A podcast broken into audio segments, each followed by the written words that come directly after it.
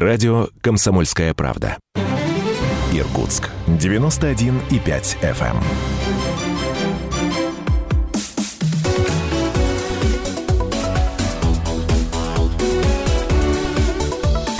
Тема дня.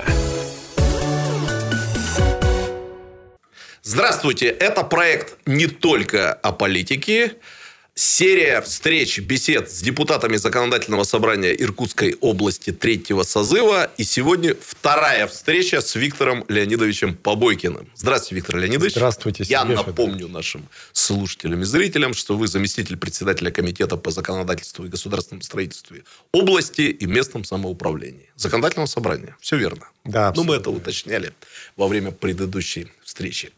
Я хотел бы сегодня с вами так чуть поподробнее поговорить как раз о делах ЗСовских, да, то есть связанных с законодательным собранием. Начну с такого общего вопроса.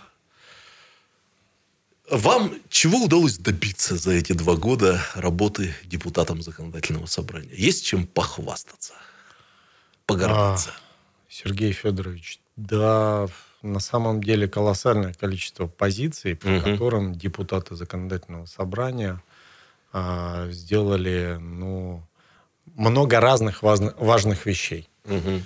А, Самое главное, вот на мой взгляд, самое главное, чему нам всем пришлось научиться, с чем а, мы давным-давно не сталкивались, это работа в условиях самого демократичного регионального парламента. Ой, я про это собираюсь поспрашивать, да. Понимаете? Поэтому Ага. Это самое главное, что мы смогли сделать. Э, Это было непросто, но тем не менее, я сейчас могу констатировать факт. речь о том, что не во всех регионах России люди, политики знают, что такое настоящая многопартийность. Это да, раз. И Да. два, мы же очень разные. А потом э, берем вот эту модель многопартийную, накладываем на наш э, иркутский регион, где люди вообще обладают сильным характером, где люди привыкли высказывать свое мнение и достаточно жестко отстаивать, собственно, свою позицию. И не всегда слушают друг друга. И не всегда слушают друг друга, да. Да-да-да. И, в общем, вот это вот, э, это, на мой взгляд, э, главное достижение сегодня в законодательном собрании. Вот эта вся, э, весь многопартийный коллектив с разными точками зрения сегодня работает, на мой взгляд, на достаточно эффективном уровне. Вот Слушайте, вот как преподаватель политических дисциплин из университета спрошу. Это такая строчка во всех учебниках, что когда парламент многопартийный, там э, парламентарии, депутаты учатся искусству переговоров, э, договоренностей, компромиссов. Это все в реальности происходит в законодательном собрании?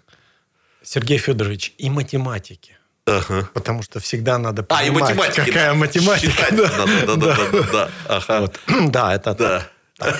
Это абсолютно верно. То есть И- работает все-таки, да? Конечно, Мгм. работает. Ну, как без этого? Благо, а, значительная часть депутатов обладает колоссальным опытом. Я помню фразу Антона Васильевича Романова. а, Коллеги, давайте будем корректны, а, закончим этот политический сезон, мы, скорее всего, все равно друзьями.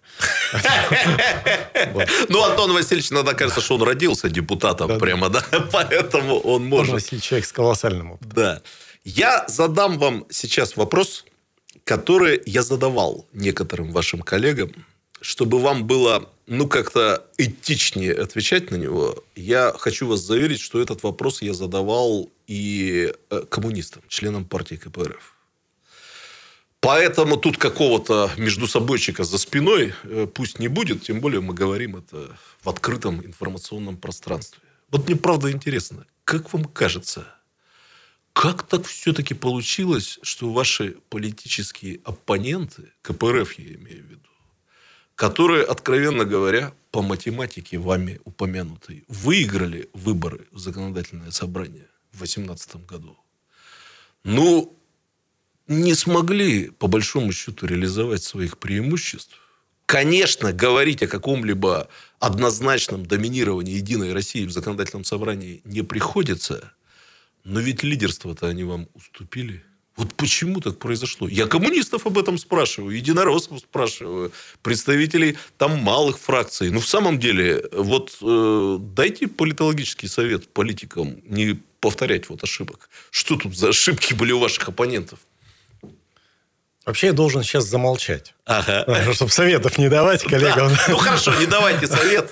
Политологический анализ. А, помните, на прошлой встрече мы с вами говорили о системах, о важности а, вот, работы самой системы. Uh-huh. Ну, вот, значит, просто а, представители нашей партии, руководство чуть лучше смогла выстроить систему, смогло выстроить систему. И, наверное, просто Единая Россия чуть лучше играла в шахматы. Угу. Я, Понятно. наверное, так скажу.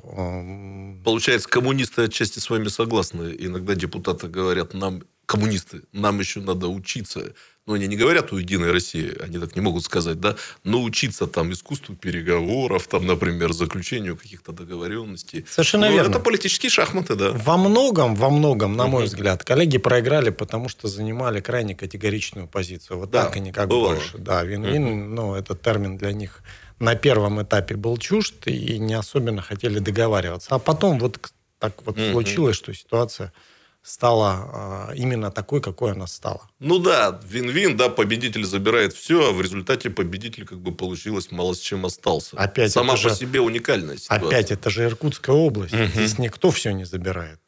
Здесь живут свободные люди, поэтому... Понятно. Ну, я сделаю приятное вашим коллегам-депутатам из КПРФ и задам тогда не самый, может быть, удобный вопрос для члена партии «Единая Россия». Сразу хочу сказать, что этот вопрос меня очень интересует по-человечески. Но я задаю его только таким вот эм, мыслящим, думающим депутатам, таким как вы. Спасибо. Вот в самом деле, э, мне интересно, что испытывает э, член партии «Единая Россия», когда ему приходится нести ответственность за решение, за политику, которую, может быть, бы он сам никогда не выбрал. Ну, чтобы понятно, пример простой. Я честно вам скажу, я вхожу в очень небольшое количество граждан Российской Федерации, которые полностью принимают идею повышения пенсионного возраста. Вот аргументы, почему это надо было сделать, я понимаю, принимаю. Еще 10-15 лет говорил, назад говорил о том, студенты это подтвердят, что рано или поздно это произойдет. Может быть, лучше это сделать раньше, чем поздно. Но вот ставя себя на место политиков из «Единой России», вот мне даже как-то сразу не по себе становится. Ведь вы всей партией взяли на себя ответственность за это. Это тяжело переживается, вот когда вы слышите обвинения в том, что вы украли у людей пенсию. И что вообще говорить на такие обвинения? А, ну, Угу. Я же по образованию-то, собственно, экономист и бухгалтер по одному из образований. Да, посчитать и обосновать вы можете, да. Поэтому я четко понимаю, что есть некая экономическая система, наша экономическая система, в которой есть допуски и угу. посадки, как, вот, как везде. Угу. И, безусловно, понятно, что изменение пенсионного возраста оно было продиктовано экономическими реалиями.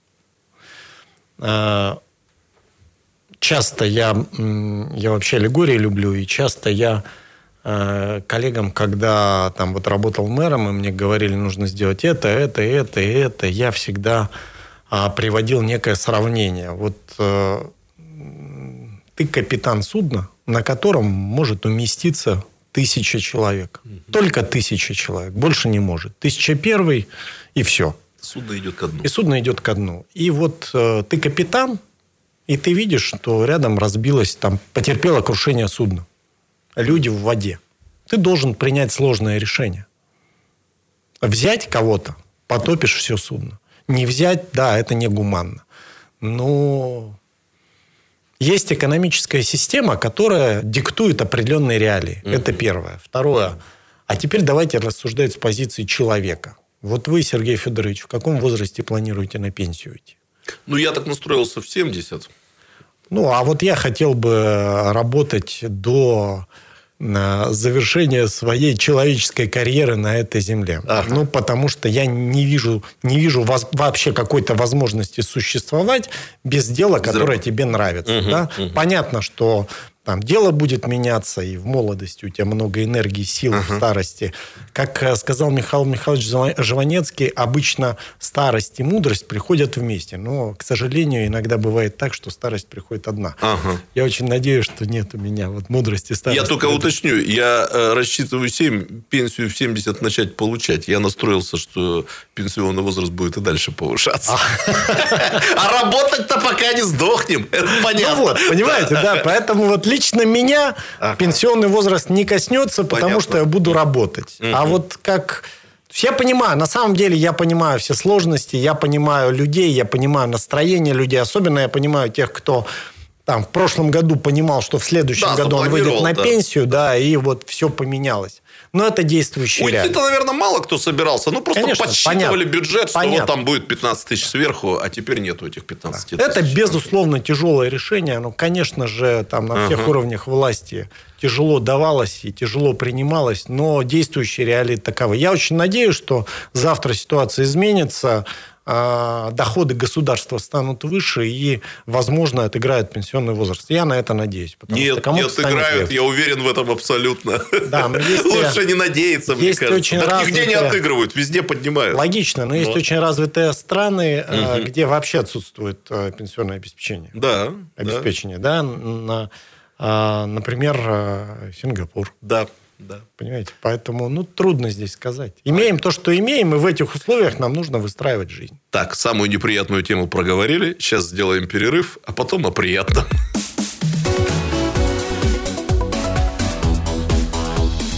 Тема дня.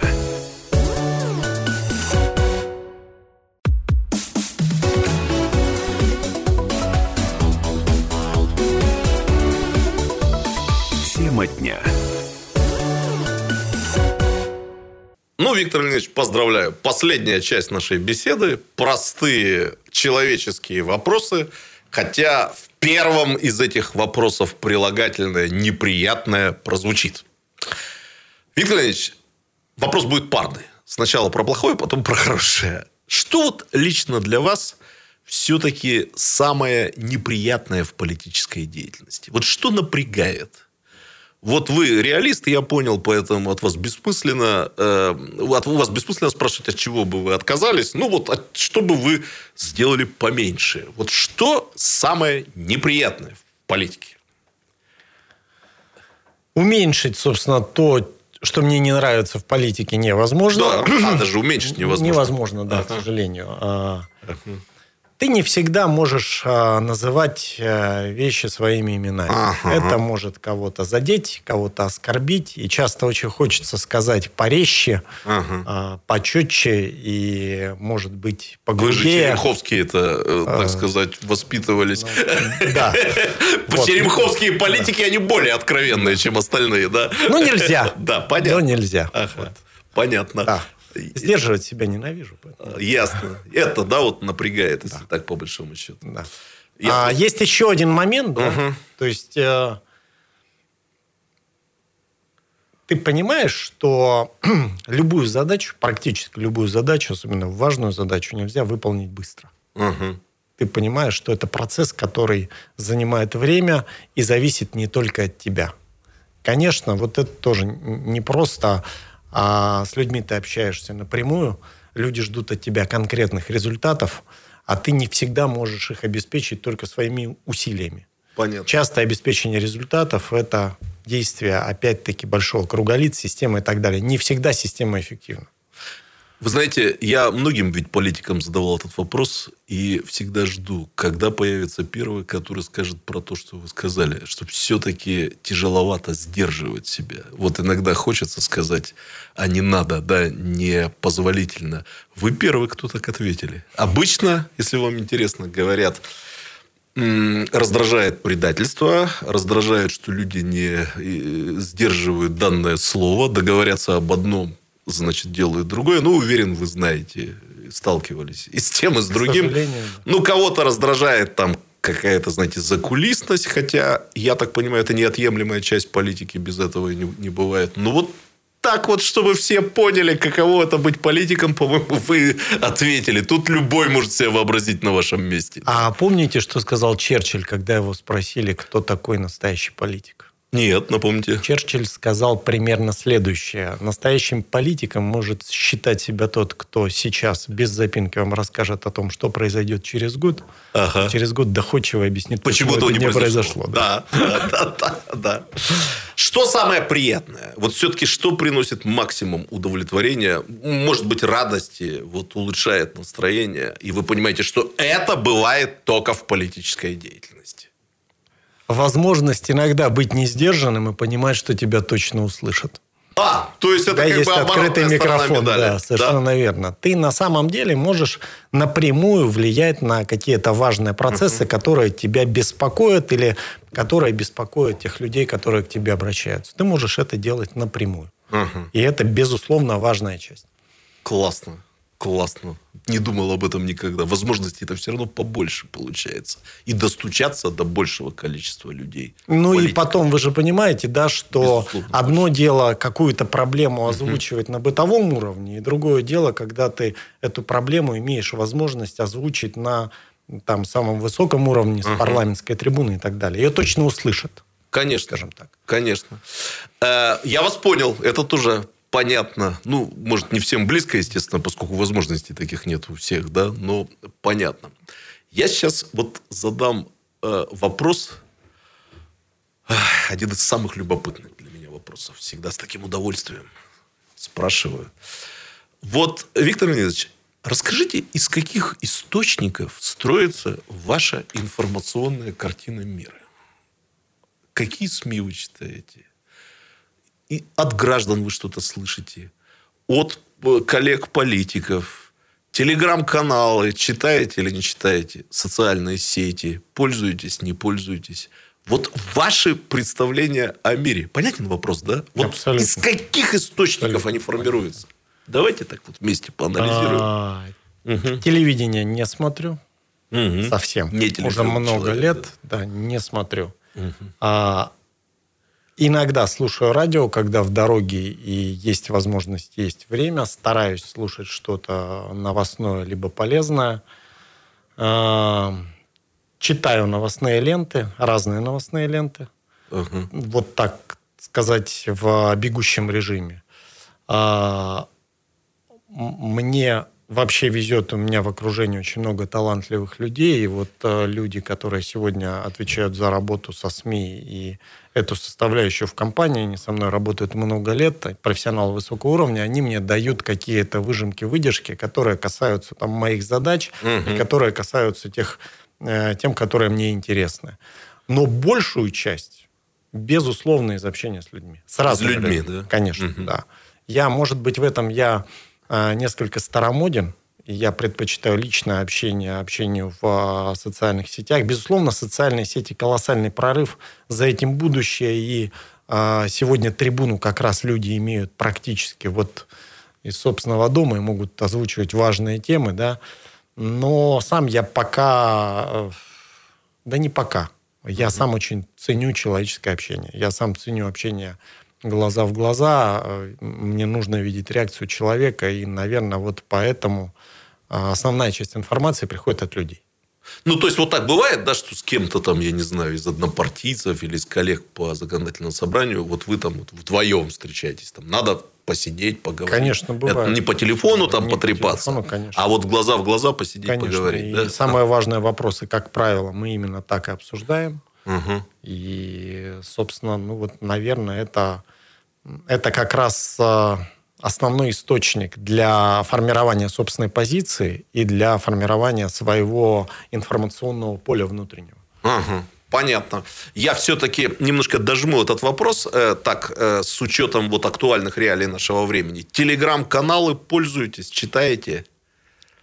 Или мимо Нет. вас это проходит? Нет, не читаю. Сейчас вы лишили пользуюсь. массу людей заработка. Ну, я, да, я, почему я так долго отвечал? да? Да, да, я не пользуюсь, не читаю. Ну, просто, наверное, бы читал, если было чуть-чуть побольше времени. К сожалению, времени мало. Ага, ага. Ну, просто я почему спрашиваю, потому что люди, которые зарабатывают себе телеграм-каналами на жизнь, они очень так хвастаются, что они все-таки умеют там манипулировать политиками, людьми, принимающими решения. Вы получаетесь за пределами этих манипуляций. Ну вот рискую нарваться на негативные отзывы сегодня в телеграм-каналах. Ну, не пользуюсь. Я задавал этот вопрос. В семье не без урода. Задавал этот вопрос э, вашему коллеге по законодательному собранию, нашему выдающемуся современнику Александру Семеновичу Битарову, он как-то так ответил. Я, говорит, прошел такие огонь и воды, что мной манипулировать уже, наверное, бессмысленно. Я думаю, вы что-то подобное тоже можете сказать со Может быть, опытом. я просто боюсь, что мной будут манипулировать, поэтому ага. не читаю. Понятно. Знаете, есть такой вопрос. Э, считается, что его задают самые плохие журналисты. Но поскольку я не журналист, то я имею полное право, считаю, что имею полное право этот вопрос задать. Э, вдруг вам будет интересно на него ответить, а слушателям интересно послушать ваш ответ. Как вы проводите свободное время? Свободное время. А, свободного времени крайне мало. А, проблемы нет, да. Да. Поэтому, по сути, проблема отсутствует. Понятно. Стараюсь проводить а, вот то время, которое есть с семьей. Ага. У меня мама и папа достаточно возрастные. Я а, ну, в силу того, что мы раньше жили рядом, и я имел возможность практически каждый день их видеть на 5 минут, но каждый день. Сейчас это бывает гораздо реже, поэтому я вот эти моменты очень ценю, и все свободное время вкладываю именно в общение с семьей. Ага, понятно, понятно. Все-таки про путешествия спрошу. Э, ну, когда была доковидная возможность, пользовались этим, да? Да, Это, сейчас у меня вынужденная, вынужденная пауза из-за работы. Все дороги Иркутской области да. распахнуты перед вами. Да, но я теперь много путешествую по Иркутской области. У нас очень красивая область. Ага. Друзья, всех приглашаю путешествовать больше по области. Очень много красивых Даже мест. интересно, в скольких территориях побывали? Ну, практически везде ага, побывал, да. Область а, уже еще для не вас доли... прозрачная. Не долетел до Бодайбо, но там в силу некоторых причин не долетел. Обязательно буду в ближайшее время. Знаете, а, об этом, да, а, однажды я спросил своего друга, который много-много лет а, занимается яхтингом, ходит по Байкалу, ага. вообще такой из научной среды человек, и вот практически такие, всю да. жизнь там, да, да, да. когда-то на лодке, сейчас там небольшая парусная яхта, и вот я говорю, Лев Михайлович, сейчас скажите, когда вы поняли, что вот на Байкале вы уже все видели, а он, я не знаю, сколько, десятков лет он ага. этим занимается. Он говорит, так я еще не понял.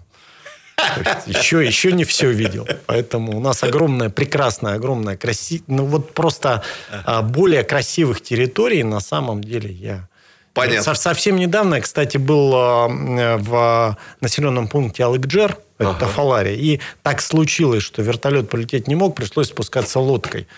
Ну, это просто там красоты это неописуемые. Мега Фантастические. Мега места. Просто. Всем Понятно. рекомендую. Виктор Леонидович, ну, когда мы с вами встречались в 2018 году, я вам сказал, очень ценю интересных собеседников. Вас очень ценю. Будет возможность, как-нибудь еще раз встретимся, поговорим. А сейчас спасибо большое за эту беседу. Спасибо, до свидания. Всего доброго.